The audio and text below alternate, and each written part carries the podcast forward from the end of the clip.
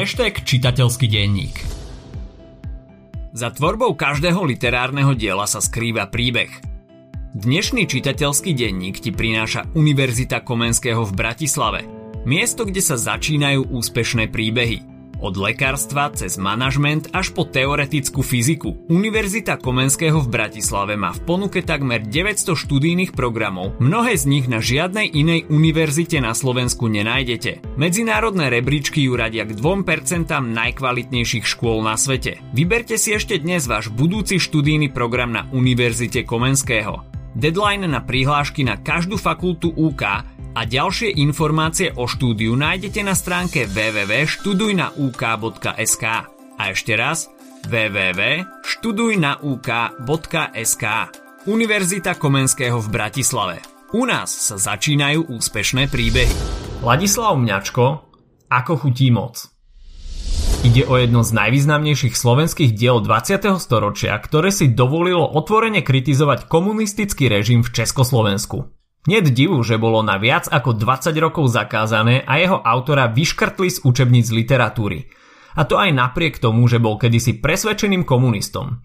Dnes sa pozrieme na dielo Ako chutí moc od Ladislava Mňačka. Začnem však otázkou. V posledných týždňoch sa dosť hovorilo o výročí novembra 89. Vieš však povedať dátum vstupu vojsk Varšavskej zmluvy do Československa, ktorý na viac ako dve dekády umocnil pozíciu komunistického režimu u nás? Dám ti chvíľku na zamyslenie. Ak si odpovedal 21. august 1968, gratulujem. Tento dátum bude mimoriadne dôležitý aj pre dielo, ktoré si dnes rozoberieme. Stručne o autorovi.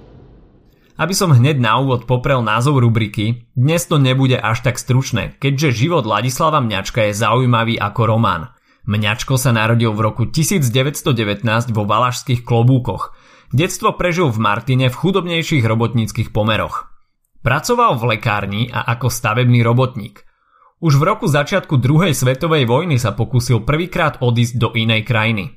V roku 1939 neúspešne utekal do Sovietskeho zväzu. V roku 1940 sa pokúsil prekročiť nemecko-holandské hranice. Kvôli tomu bol uväznený v koncentračnom tábore v Nemecku na nútených prácach. V roku 1944 mňačko z koncentračného táboru utiekol a vstúpil medzi partizánov, čo sa výrazne podpísalo v jeho neskoršej tvorbe. Po vojne bol aktívnym členom komunistickej strany. Patril medzi tzv. komunistických idealistov, čo je ďalšia výrazná črta jeho neskoršej tvorby a tiež románu, o ktorom budem v dnešnom podcaste hovoriť. Okrem vojny, slovenského národného povstania a komunizmu ovplyvnilo jeho tvorbu aj neskoršie povolanie – Stal sa totiž novinárom. Pracoval pre rudé právo, pravdu a kultúrny život. Reportážny štýl sa stal kľúčový pre jeho literárnu tvorbu. Nazývali ho tiež slovenským zúrivým reportérom. Mňačko sa však začal postupne rozchádzať so smerovaním Československa. Prešiel tak do tábora kritikov a odporcov režimu. V 60. rokoch Mňačko znovu utekal – v roku 1967 emigroval do Izraela, za čo bol zbavený občianstva a vyhodený z komunistickej strany. Prišiel však rok 1968 a s ním aj uvoľnenie atmosféry v období tzv. Pražskej jary. V marci 1968 sa tak do Československa vrátil. Nepobudol tu ale dlho. 21. augusta 1968 totiž do Československa vstúpili vojska Varšavskej zmluvy. Mňačko odišiel 7 dní neskôr a usadil sa v rakúskom Eisenštate. Paradoxne tak žil len niekoľko desiatok kilometrov od Slovenska, no za železnou oponou. Dnes by si sa tam dostal z Bratislavy tak za hodinku jazdy autom a bez pasovej kontroly. Jeho diela tak boli zakázané, vyradené z knižníc a skartované. Mňačko v socialistickom Československu jednoducho prestal existovať. Koncom roku 1989 prišla nežná revolúcia a Mňačko sa vrátil. Žil striedavo v Stupave a Prahe. Ako väčšine nespokojnému spisovateľovi sa mu nepáčilo rozdelenie Československa. Zomrel náhle počas návštevy Bratislavy v roku 1994. V tom čase mal rozpísané svoje pamäte, ktoré nikdy nedokončil. Škoda, lebo ako vidíš, jeho životu sme venovali niekoľko minút. Bol plný zvratov a zaujímavých udalostí. Teraz sa pristavme ešte pri jeho diele. Pred emigráciou do Rakúska napísal tri mimoriadne dôležité knihy. Smrť sa volá Engelchen bol román, ktorý vychádzal z jeho skúseností z druhej svetovej vojny. Opisuje v ňom osud obce, v ktorej pôsobí partizánska skupina.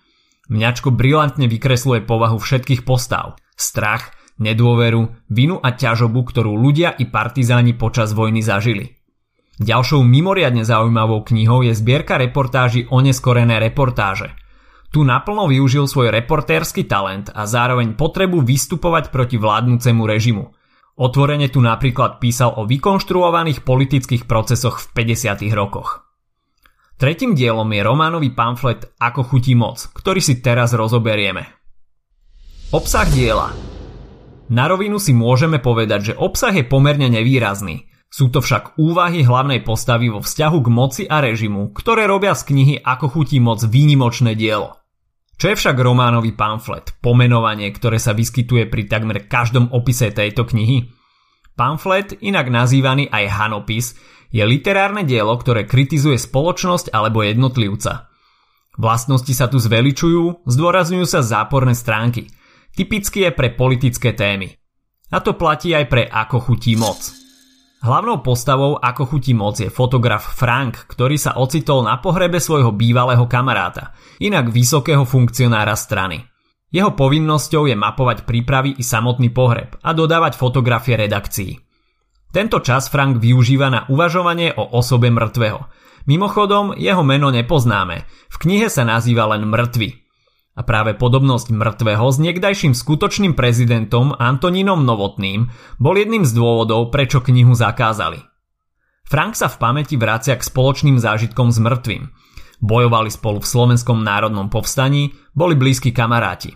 Mŕtvý Frankovi dokonca prebral dievča, no ani to však ich vzťahu výrazne neuškodilo. To sa zmenilo, až keď mŕtvy začal rásť v politickom rebríčku a dostával sa k čoraz väčšej moci. Nechal zavrieť ľudí, ktorí mu počas vojny pomáhali a schovávali ho. Začal postupne zabúdať na svojich vlastných priateľov. Svoju manželku, zmienovanú Frankovú bývalú frajerku, stihol opustiť, vydediť vlastného syna a oženiť sa so sekretárkou. S Frankom sa občas stretával, no tieto stretnutia už neboli tak priateľské ako kedysi. Boli plné pretvárky. Mŕtvy totiž na svoju minulosť zabudol, začal byť paranoidný a nikomu neveril. Ty si bol vodcovský typ, nikto ti to neupieral, každý ťa rešpektoval, nepriatelia sa ťa báli, spoznali včas nebezpečenstvo tvojej osobnosti, chceli ťa zničiť a nezničili ťa. Nepriatelia ťa nezničili. Zničili ťa priatelia? Nie, zničil si sa sám. Vodcovský typ, ktorý prestane viesť sám seba, nemá viac právo stáť na čele. Aj tento citát vystihuje úvahy mňačka alebo fotografa Franka o moci – tieto úvahy sa ako niť ťahajú celým dielom. Späť k príbehu mŕtvého, ktorý postupne rozuzluje Frank, rozprávač.